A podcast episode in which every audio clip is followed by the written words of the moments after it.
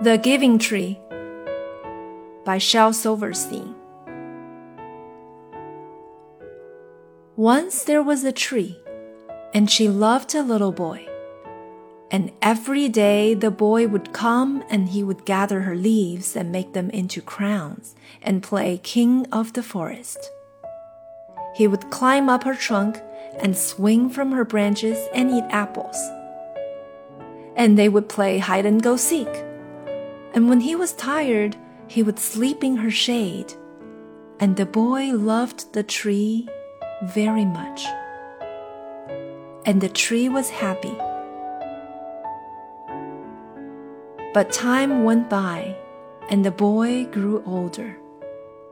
And the tree was often alone. Then one day the boy came to the tree, and the tree said, Come, boy Come and climb up a trunk and swing from my branches and eat apples and play in my shade and be happy. I am too big to climb and play, said the boy. I want to buy things and have fun. I want some money. I'm sorry, said the tree, but I have no money. I have only leaves and apples. Take my apples, boy, and sell them in the city. Then you'll have money and you'll be happy.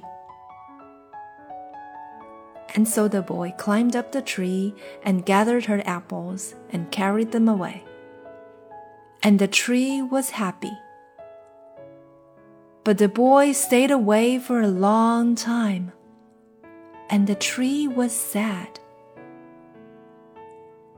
And then one day the boy came back and the tree shook with joy, and she said, Come, boy, climb up my trunk and swing from my branches and be happy. I am too busy to climb trees, said the boy. I want a house to keep me warm, he said. I want a wife and I want children. And so I need a house. Can you give me a house? I have no house, said the tree. The forest is my house, but you may cut off my branches and build a house. Then you'll be happy. And so the boy cut off her branches and carried them away to build his house. And the tree was happy but the boy stayed away for a long time. And when he came back, the tree was so happy she could hardly speak. Come, boy, she whispered. Come and play. I am too old and sad to play, said the boy. I want a boat that will take me far away from here. Can you give me a boat? Cut down my trunk and make a boat, said the tree. Then you can sail away and be happy. And so the boy cut down her trunk and made a boat and sailed away. And the tree was happy, but not really.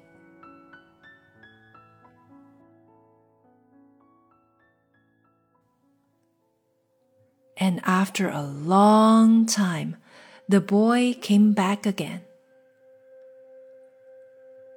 I'm sorry, boy, said the tree. But I have nothing left to give you. My apples are gone. My teeth are too weak for apples, said the boy. My branches are gone, said the tree. You cannot swing on them. I am too old to swing on branches, said the boy. My trunk is gone, said the tree. You cannot climb. I am too tired to climb, said the boy. I'm sorry, sighed the tree. I wish that I could give you something but I have nothing left I'm just an old stump. I'm sorry. I don't need very much now. said the boy. Just a quiet place to sit and rest. I am very tired. Well, said the tree, straightening herself up as much as she could. well, an old stump is good for sitting and resting. Come, boy, sit down. Sit down and rest. And the boy did. And the tree was happy.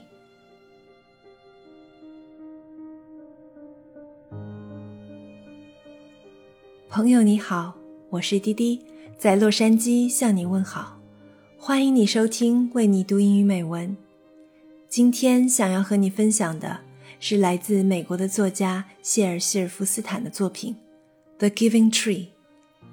这个故事在当时出版的时候是颇具争议的，甚至在今天还有不少读者质疑书中所描写的无私奉献的爱心。